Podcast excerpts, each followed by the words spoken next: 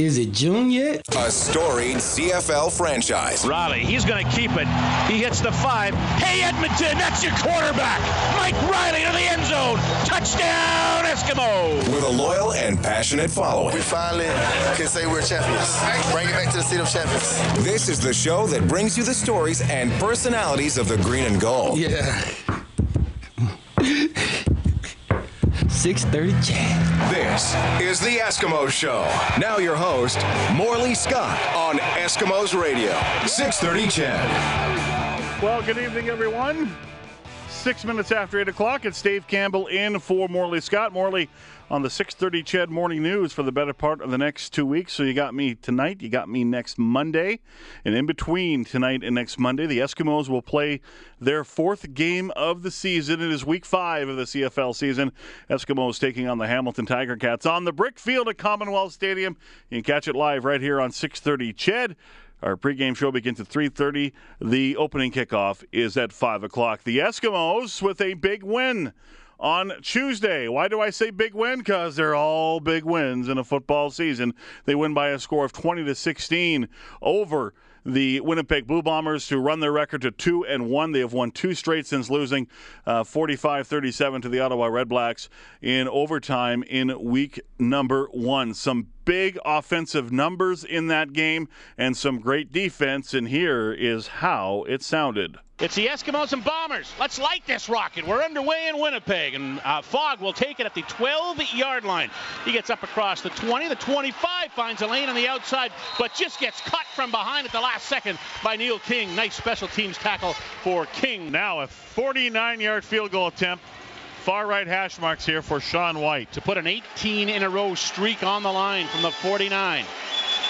He hit from 51 last week. Ball is pinned. Kick is up, and it's dropping short. So the streak is over.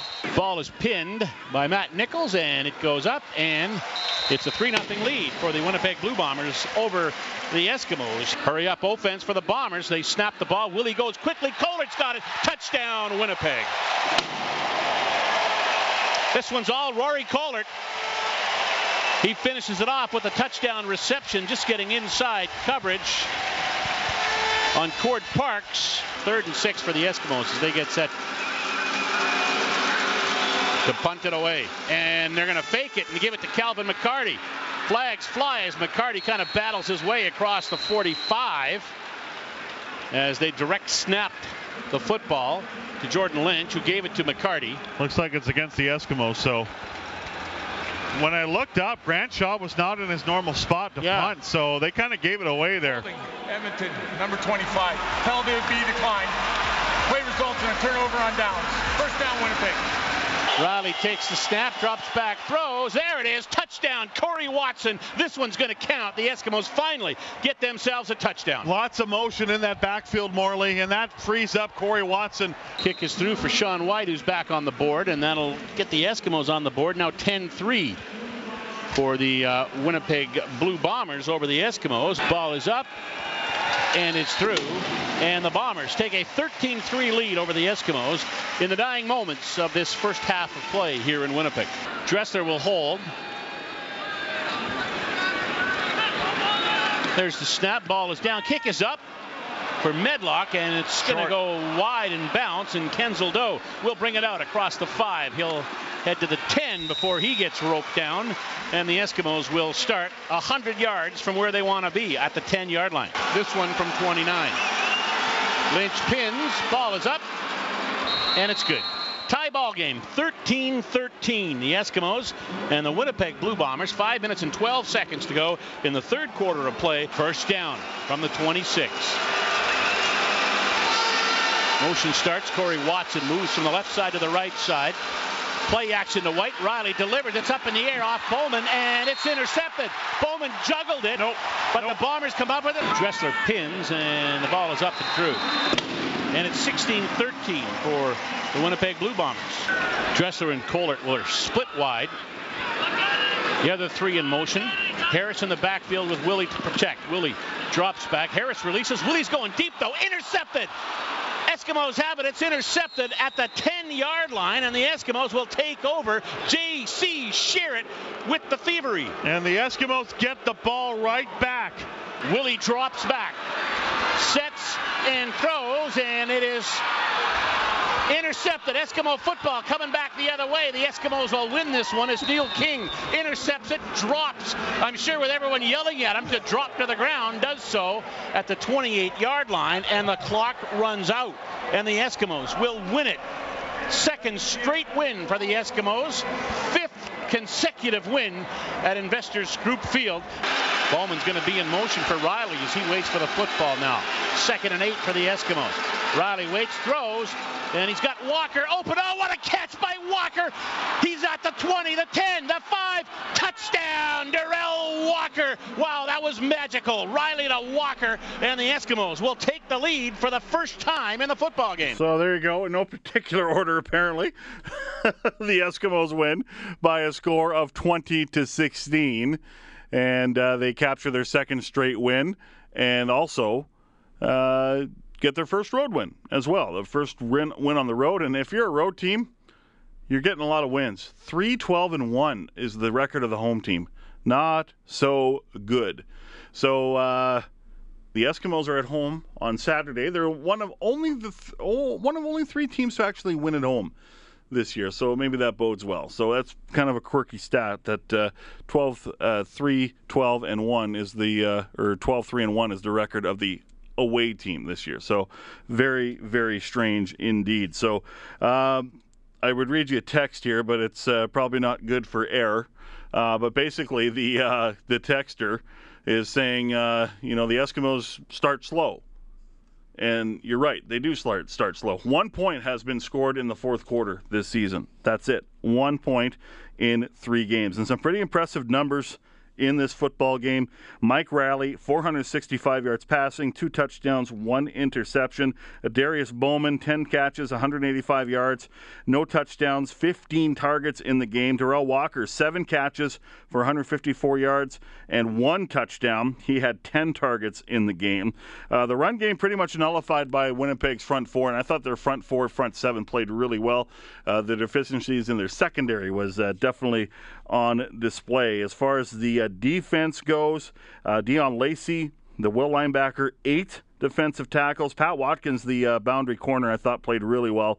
He had six tackles in the game. You got J.C. Sherritt, who we'll hear from later in the show. One defensive tackle, that's it, but he was all around the football. Uh, he had the one interception as well. Eskimos got some quarterback sacks in the game as well.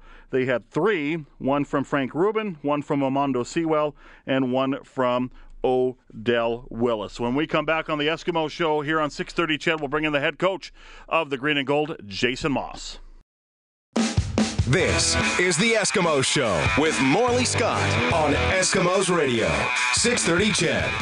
Welcome back to the Eskimo Show here on 6:30. CHED, Dave Campbell in for Morley Scott tonight. Time now, as we do every week on this show, we bring in the head coach of the Edmonton Eskimos, Jason Maas. Jason, thanks for your time tonight. How you doing? Doing great, man. Thanks for having me. Good stuff. Well, uh, you, you, won your second game in a row, a 2016 win over the Winnipeg Blue Bombers. Definitely a, a much different type of game uh, for your club. Uh, a lot of yards, didn't get a lot of points, got enough to win. Your defense really stepped up. Special teams played well. What was your uh, overall assessment when you look back on the film?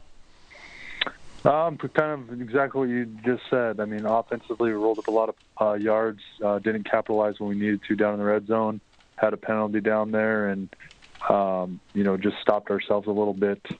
Um, more than anything, penalties are the glaring thing that I'm looking at. Again, 12 penalties for our team. You know, we you know we had four on offense, four on defense, four on special teams that hurt our return game. Um, you know, if we can clean up those mistakes, we're probably not looking at a 2016 finish. Um, but having said that, you know, our defense stepped up big. I mean, we scored in the first play of the fourth quarter, and we hold that lead, a four point lead, the whole rest of the game. So that was that was some awesome football played by our defense there at the end. Seems to be, uh, you know, a common sentiment when you talked about, you know, if we can cut the penalties down. And, uh, you know, Mike Reilly said that to us after the game, and Derel Walker. And, you know, we've heard a, a number of different uh, players say that and coaches. Um, how do you address that, that penalty situation? I know you said you address it, but, you know, now. No, we're, to do, we're to do some different things. I mean, uh, we're going to hold our players accountable. I mean, they're to we're we're going to figure out a way to uh, make them more accountable. I mean, it's them getting on themselves. We're going to start running them after practice. To be quite honest with you, and uh, we're going to get after it old school fashion way. I mean, uh, we've been talking about it, preaching about it. We got our board up there. We're going to show them every week where they stand in the standings, and we realize that in order to win a Grey Cup here, you have to be at least in the top three of the least amount of penalties in the league. I mean, it's been proven every single year that that's the case. When you're in the bottom end, you just make games much harder on yourselves. So the way this league is trending right now, with home teams losing and away teams winning, and you know a lot of parity throughout the league, penalties you know help make games close mm-hmm. and um, help keep offenses off the field and defenses on the field. So uh, we're going to go old fashioned to be quite honest with you. And our guys are going to start running from mistakes. So uh, coaches are too. So we're going to take a get a whole bunch of people really in shape and to the point where they don't want to run anymore. And uh, hopefully that's enough. And if not, you know, you start looking at having to do other options. So uh, we'll try to figure it out the best way we can, though. There you go. There you go. Uh, Jason Maas joining us, head coach of the Edmonton Eskimos tonight on the Eskimo Show here on 6:30. CHED, Dave Campbell in for Morley Scott. Uh, I know I asked you about uh, Darius Bowman and you know where he ranks, and you know as far as the, the the receivers that you have seen. I know you've thrown to a lot of great receivers and you've coached a lot of great receivers. Here he comes out again. You know another uh, stellar performance, 186 yards on on 10 catches, and uh, I mean where. I mean, every day you, you see this guy on film and see him out there uh, working at practice and in games. Uh, how much more impressed are you about this guy?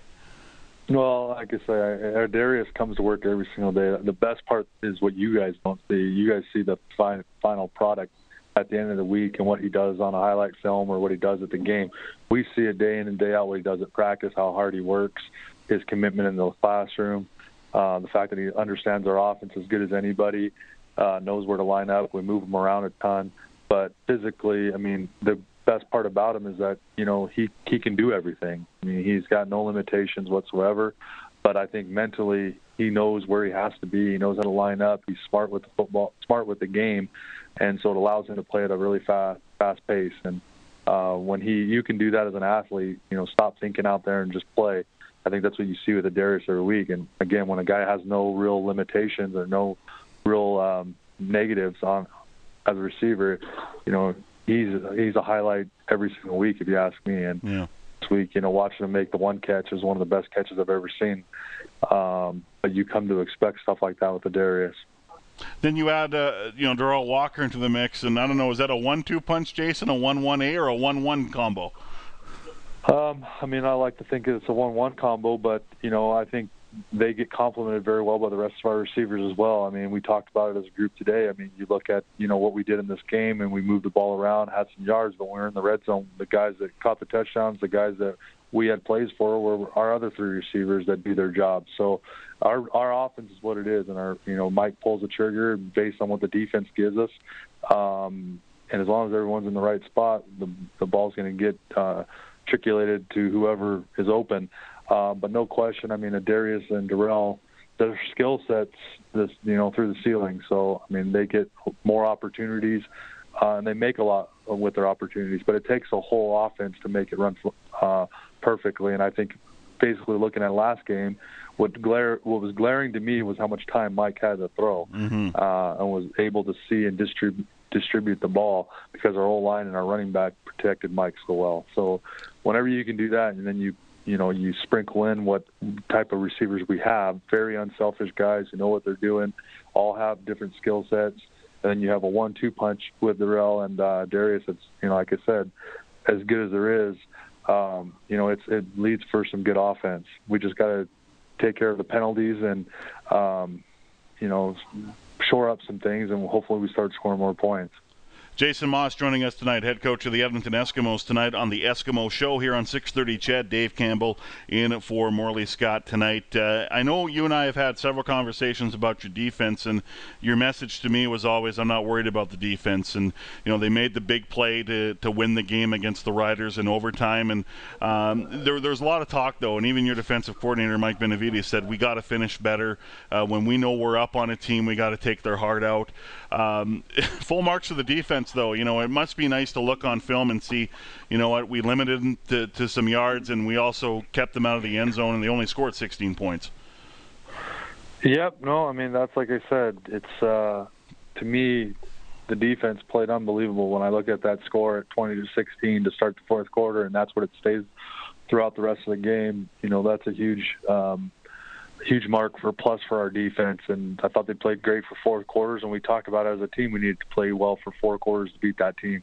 Um, you know, I, I think they're going to hit their stride. I think they're just going to get better. We talked about it at the beginning of the year. They're a young group.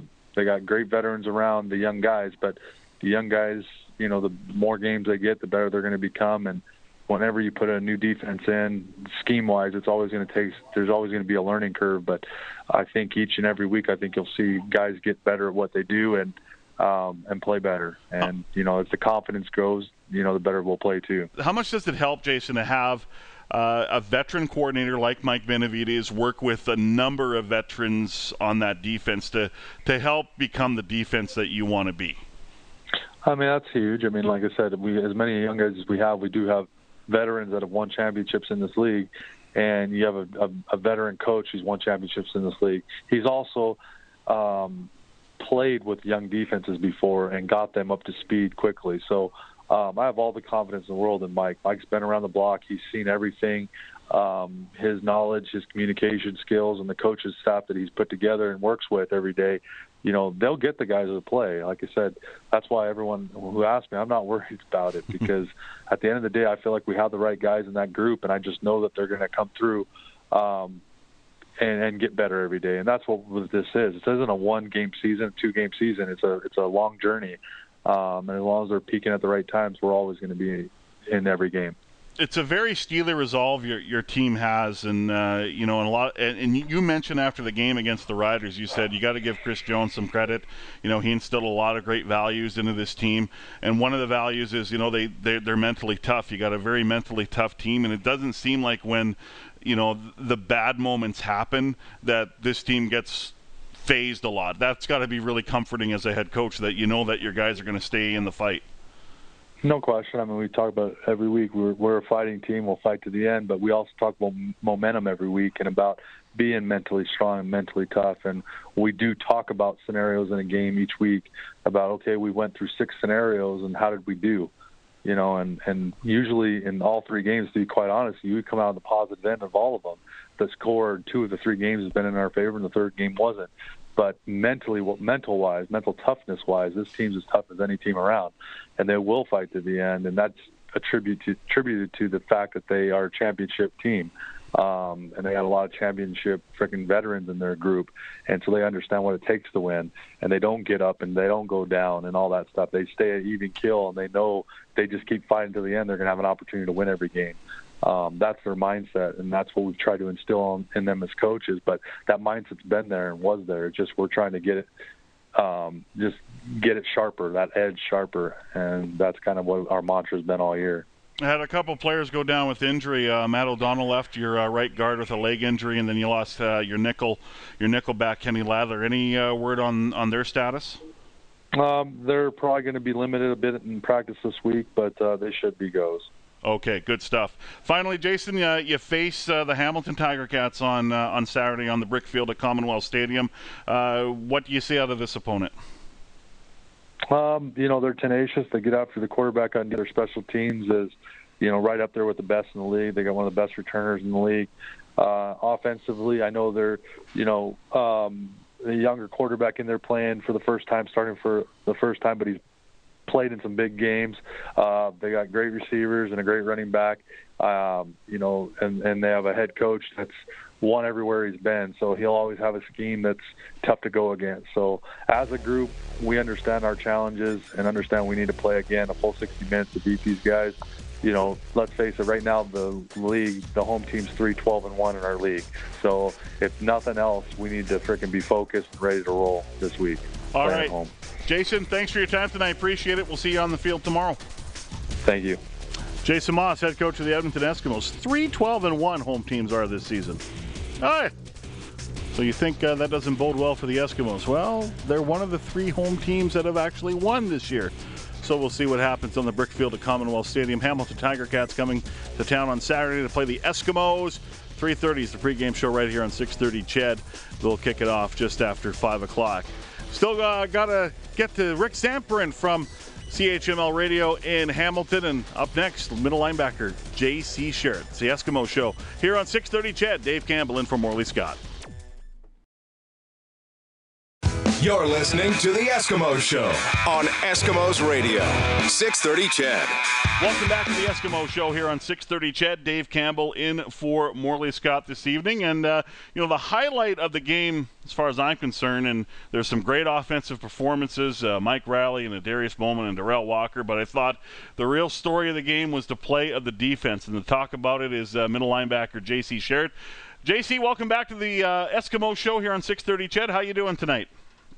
I'm doing good. Thanks for having me on. Ah, no problem at all. Uh, appreciate your time and. Uh, 20 to 16 win.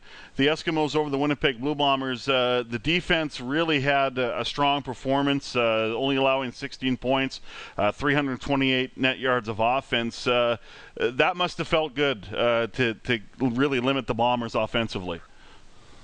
Absolutely. Um, you know, obviously we know with our offense. Um, when we play solid football, we're going to have a great shot to win. That's just how it is, and we hold ourselves to a high standard, a, standard we weren't playing those first two weeks. So, um, you know, just to constantly be improving week to week is, is something that we're very proud of. Yeah, that was a pretty drastic change. I mean, you, you gave up 81 points in the first two games, a lot of yards of offense, and then all of a sudden you have that kind of performance. Why do you think it was so abrupt the change going the other way? Because sometimes you see it gradual, but this was quite the 180 turn. Well, I've said from the beginning, we believe and we love our scheme. It's just the players have to get it down, and we got to learn to play with each other. And and while we're a veteran team in certain spots, we do have a lot of young guys and, and guys making their first start. So you're going to naturally go through growing pains. But um, what you have to see is improvement, and that's what we saw all the way across the board. Um, I thought our young guys stepped up and played great, and I think it showed. I think one player I want to highlight in particular is Tyler Thornton, who was uh, brought onto the lineup because Garry Peters uh, injured in practice uh, last week, and unfortunately he's out. Uh, well, he's on the six-game injured list. So you lose Kenny Ladler in the game at, at the nickel spot. Here comes Tyler Thornton, and didn't look out of place. Yeah, I mean that's to get thrown in. You get called up, and now all of a sudden you're starting your first CFL game, or you're seeing your first action not a lot of people can handle that the way he did. So to see him step up and make plays, uh, not only it showed you know what kind of a player he is, but what kind of depth we have. And we know in this game, uh, you're only as good as your depth. Yeah, for sure. J.C. Sherritt joins us, middle linebacker for the Edmonton Eskimos tonight on 6:30. CHED uh, on the Eskimo Show on 6:30. CHED, Dave Campbell in for Morley Scott this evening. That front four. I mean, uh, we all know what they can do, and uh, you know, there's a lot of talk about this group, and you know, not just are they getting enough sacks, or were they getting enough pressure on the quarterback? And I think they answered a lot of questions on Thursday. Yeah, for sure. And I mean, a lot of that comes from people just look at sack numbers, but they've had a really good three games mm-hmm. where um, you you need to look more at uh, myself in coverage or or the secondary not covering the way we should to pay those guys off. So. Uh, you know, it feels j- just as good for us when they get sacks because we know we're doing our job, um, and I think that that really showed. Just when we play together as a D, uh, that's when great things are going to happen. Tell me about your game, and especially I want to talk about the interception uh, uh, that uh, you know you're put in a tough spot. unfortunately, you turn the ball over, and then you get the ball back uh, thanks to your interception, and that was that's a tough spot for a defense to be in. But uh, you found a way to pull yourself out of it. Uh, tell me about that interception. Yeah, you know, it was just it was a route combination we we'd seen a lot on film, and, and luckily, you know, I broke on it, and, and the ball was there for me, but um, you know, that wasn't the only time we stepped up as a defense. I mean, the following series we did it again, and I think that that's the steps we have to take if we want to be great, and that that's the standard we're trying to hold ourselves to. Is you got to be able to respond in those adverse situations. And you know, Andrew Harris has been uh, such a tyrant towards this team for the last five years as a member of the Lions. And you know, you take away the one play, it was a pretty good night. Uh, and the one play I'm talking about, a screen pass for about 40 plus yards. Uh, it was a good night against Andrew Harris because he he was the key. Yeah, uh, I mean, we know how talented he is, and um, we could look at the percentages on the sheet and and see how much of their offense flowed through him. So he was definitely uh, uh, a concern for us and somebody we wanted to limit. And it, it took all 12 of us, but I think we did a great job. Like you said, you take that one play out, uh, and it was a great night. You know, I want to get your thoughts on this, and you know, I don't obviously, I'm not going to ask you to, to just roll out your scheme on live radio. That's never going to happen. I know that. Uh, but you know, when uh, I know we we were talking to uh, you know Mike O'Shea, for example, and even Drew Willy was talking about the differences from a Chris Jones coach defense from uh, Mike Benevides coach defense, and they basically said, you know, they really rely on the front four under under Mike Benevides. But is that accurate? And maybe on from a general sense, what is different about this defense compared to the the defense you were under the last two years? Well, yeah, I think the the biggest difference that pops out is the amount of three man front and four man front, um, and, and we do rely on our big guys because uh, they're the most talented guys on our team. Just to be honest, you know, as a group, um, that front four is special. So it, it gives us a little leeway with them where we can play things around them. Um, and from a linebacker standpoint, it's, it's a whole lot of fun to play behind. Yeah, for sure. Middle linebacker J.C. Sherritt joining us here on the Eskimo Show here on 6:30. CHED Dave Campbell in for Morley Scott tonight. Um, I think what has to be satisfying uh, must be the the finish. And you know, talking to Mike Benevides uh, early last week in preparations for for the Bombers and you know, going back to the previous week about 33-19, uh, you know, midway through the fourth quarter, and then the Riders come back and and end up uh, taking the lead late in that game. And he said, you know what, we we talked about finish and we talked about killer instinct, and you know, when you have a team down like that, you have to take their heart out. Uh, is that a process though? And you mentioned it's it's it's you know, you're learning a new system. You got young guys mixed with uh, with veteran guys, but is that a process to develop that that killer instinct? Absolutely. Um, I mean, you got to learn how to be successful. It's not just something you do. Uh, it comes through experience and the way we prepare, the way we take our coaching. All those things play a part. So it, it was a huge stride for us um, to be put in that situation the fourth quarter uh, and, and come out and make plays time and time again. And that's like I said, you know, that's the standard we, we're going to hold ourselves to every game. So you've won two straight. The the goal is to win three straight now against the Hamilton Tiger Cats this Saturday. What do you think it's going to take for this team to really get on that roll and become a much better team? And it's only it's really early in the season, but what is this team going to have to do to to really achieve greater things this season? Well, I mean, what it comes down to is limiting big plays and, creating turnovers. Uh, when you do that in this league, when you do that when you got Mike Reilly uh, as your quarterback, you're going to have a shot to win every single game. So we just got to continue to improve, make sure we're limiting any mental errors, uh, because obviously, you know, maybe we got away with it that game, but now it's on film and it's going to be exploited. So we got to make sure that, that we correct everything we did wrong. Uh, and then bottom line is we just got to go make plays. Very good. All right, JC, thanks for your time tonight. Congratulations on the uh, win, a 2016 win over the Winnipeg Blue Bombers, and I know uh, you get going with uh, the preps, uh, the preparation on the field for Hamilton uh, tomorrow. So uh, thank you very much for your time. All right, thanks for having me. All right, there you go. J.C. Sherritt, middle linebacker of the Eskimos, who, you know, stats wise had a very quiet game with one defensive tackle, but he also got an interception as well. So, that's uh, that's huge. So, uh, and he has been a mainstay on that defense, and there's been a lot of changes to that defense. Of course, the most importantly the the system, and then you had. You know, Aaron Grymes and Willie Jefferson, Dexter McCoy leave for the NFL. You lose Otha Foster to the Riders. And these are probably, you know, these were going to be questions, I think, anyway. If Chris Jones stayed, they probably lose those players anyway. But uh, Chris Jones left too. We all know the stories. And uh, this is a defense that's uh, coming together. and they still have a lot of work to do. There's still some question marks in that secondary.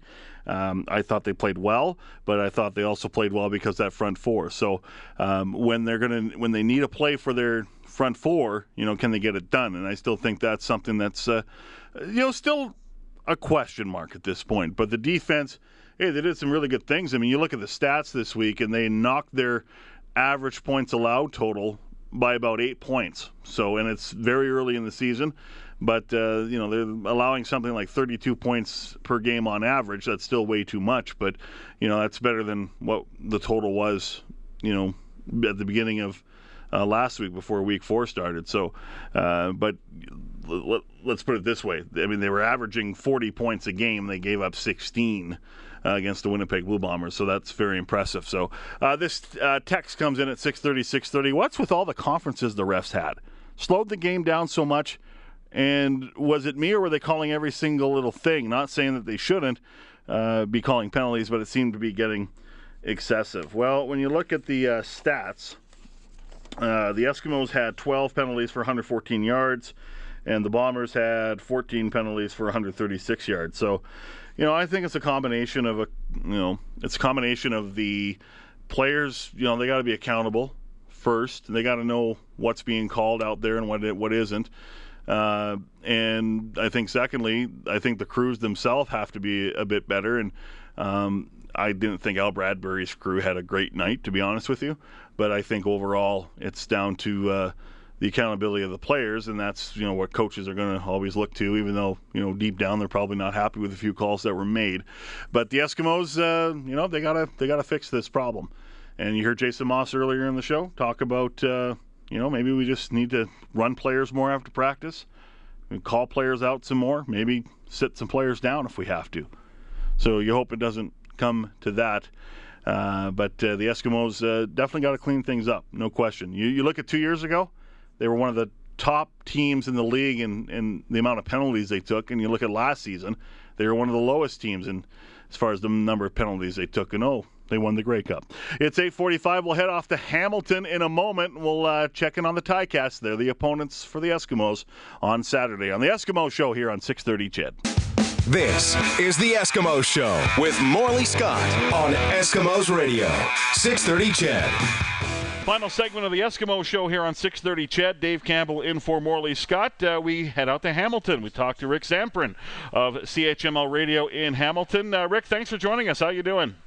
Hey, I'm doing fantastic. Thanks for having me on. Well, this has always been, uh, uh, uh to me, a very uh, entertaining matchup every time the Eskimos and the Tiger Cats uh, uh, play each other. And, and, this, to me, Rick, has been the one team that has given the Eskimos a lot of fits. I know they've had a couple of wins in the last two seasons, but you look at that offense, it's been pretty scary when Zach Collaros has been in it. And regardless, this is a defense that is still pretty ferocious, even though they lost, lost some people in the offseason.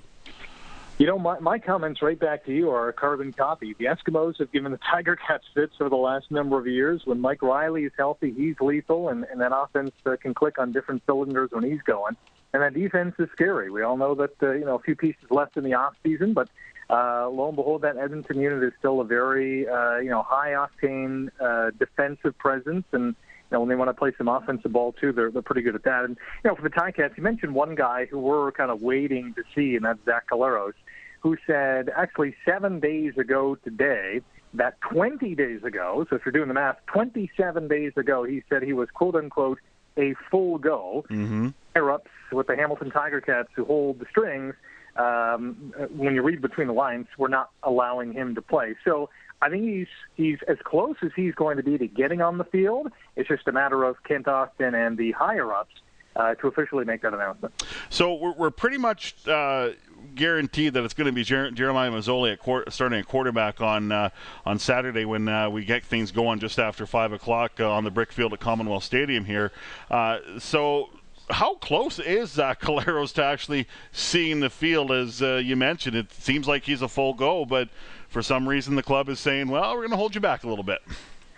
Yeah, I think uh, you know what I I think if this was the Grey Cup or if there was you know a playoff game or a very important game like they had to win to make the playoffs, uh, something with you know a lot of weight to it, I think they would say, "All right, Zach, you're in." The fact of the matter is they've invested heavily in him financially, signing into a three-year contract extension, uh, reportedly in excess of 1.5 million. Uh, obviously, a guy who has a lot of talent. He's a, a super competitor. He always wants to be on the field.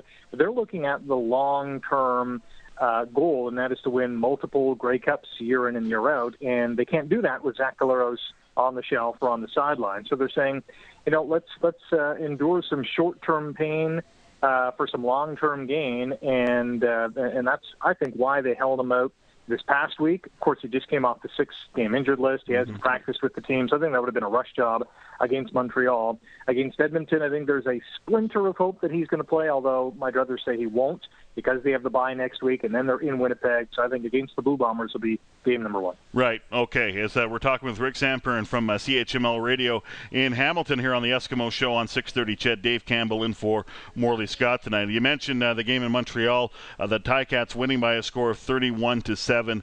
Uh, Jeremiah Masoli at quarterback, and he's been the starting quarterback since week one. We we've seen. It just feels like to me we've seen the good, the bad, and the ugly from Masoli. Uh, where where would you, uh, how would you evaluate his uh, performance so far through four games? I, I would say overall below average. I think the expectations coming in were were a little bit higher than average because of the way he played in the playoffs, especially in the East Division final against Ottawa, in which they narrowly lost to the Red Blacks and especially for training camp and then beating up on the Argos at BMO Field in game number one to open the season, he played a remarkable game in that one. So I think the expectations were only elevated. But since then, he has uh, really stumbled and bumbled. Uh, and I'll include last week uh, as well. It wasn't uh, an enthralling kind of endorsement of, hey, I'm back. Uh, he has really um, turned the ball over. He has had miscues with his receivers. He just doesn't seem to be improving. I think he's regressing, if anything, since week number one. Um, and we just don't know what we're going to get out of him, let alone every game, but uh, you know each series and, and how he's going to move this offense. They have a lot of weapons on the field. You can look at the depth chart, look at the roster, but it just does not seem to be clicking. But it helps to have Brandon Banks on the roster, eh? Just, just what, what a difference maker he is, and uh, proved it again last Friday. If things were not going uh, the Ticats' way, well, an 86-yard punt return for a touchdown sure changed the complexion of that game. Well, as we know, football, there's three phases to it offense, defense, and special teams. The offense wasn't doing anything, the defense is playing well. And lo and behold, at any moment, Brandon Banks, as you guys at to know, with Gizmo Williams all those years, it just takes one little crack, and uh, he uh, he found that crack with a great uh, you know burst upfield, and he was gone. And at any point, in any punt or any kick return, Brandon Banks can make you pay. So the Ticats obviously lucky to have a weapon like that. He's, not um, well used on offense. I think they can get a little bit more out of him offensively. But uh, man, when you have that speed and uh, you have you know the uh, tactical uh, deployment of your blockers uh, from special teams coordinator Jeff Reinebold, uh, it's a recipe for success uh, many times, and, and he has proven time and time again that uh, he can use that speed to his advantage and, uh, and make big plays. I, am pretty impressed with, with the defense, though, and this seems to be the, the, the best phase of, uh, of the team. And uh, they're they're the second best team in the league in average points allowed. They're the best team in the league in average yards allowed per game. And uh, you got uh, only one returning starter from that D line last year, and that's former Eskimo Ted Laurent. You got John Chick in there, and Adrian Tracy, what's what's a defensive end getting 11 tackles for? I mean, like, how the heck does he do that on on the defensive uh, on the defensive line? But uh, you know, Orlando Steinauer always finds a way to uh, you know to, to put the pieces together, and uh, it just seems like you know uh, Kent Austin and and Eric Tillman, who's the GM now, they always seem to find good talent, and you see a lot of it on their defense.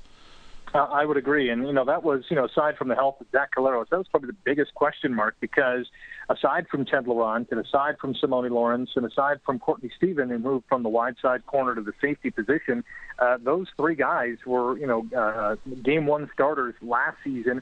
Uh, the rest really are, are new fa- uh, new uh, faces, whether they're guys from a depth position moving on up or guys moving to different positions. Uh, it hasn't been a, a complete makeover, but a lot of new guys are on this team, and uh, we all thought maybe there'd be a transition period on defense, but they really picked up where they left off last season. They're not getting a whole lot of sacks, although last game they did with eight against Montreal, uh, but the pressures are there. Uh, guys can make tackles. They're fundamentally sound. They're getting some turnovers here and there, scoring off those turnovers. Uh, so the defense, I think, is the least of Hamilton's worries right now. They're playing well. Yeah, they sure are, and uh, that's uh, always been a tough matchup for the Eskimos offensively. We'll see what happens now that Jason Maas uh, is at the helm of the Ottawa Red, or uh, formerly the Ottawa Red Blacks, at the helm of the uh, uh Edmonton Eskimos now. Uh, you know, and I think uh, I think Jason Maas had some success against that defense last year of Hamilton's, led by defensive coordinator Orlando Steinauer. But they are good, and we talk about sacks. the most sacks in the league right now 17, six clear of the Montreal Alouettes, who have 11. The Eskimos, by the way, they're a third from the bottom. They have five quarterback sacks uh, after three in the uh, game against the Winnipeg Blue Bombers. So uh, the sacks starting to come a little bit for the Eskimos. But it will take place the next game for the Eskimos against the Hamilton Tiger Cats on the brick field at Commonwealth Stadium. It will be a 3:30 pregame show. Five o'clock is the kickoff. The two and one Eskimos and the two and two Hamilton Tiger Cats with Florida. Your halftime performance. We'll look forward to that. Yes, we will. I'll be back here seven days time for the Eskimo show. Uh, right here on 6:30 CHED, as I'm in for Morley Scott, who's in for Bruce Bowie on the 6:30 CHED Morning News. Eskimos Ticats coming up on Saturday. And uh, of course, we'll keep you updated on any practice news. Good news for Matt O'Donnell, right guard, and nickelback uh, Kenny Ladler in that linebacking corps. Looks like uh, maybe limited in practice. Both hurt last game, but should play on Saturday. All right, folks. We'll talk to you very, very soon. Thanks for listening to the Eskimo Show here on the Voice of the Eskimos, 6:30. CHED. Good night.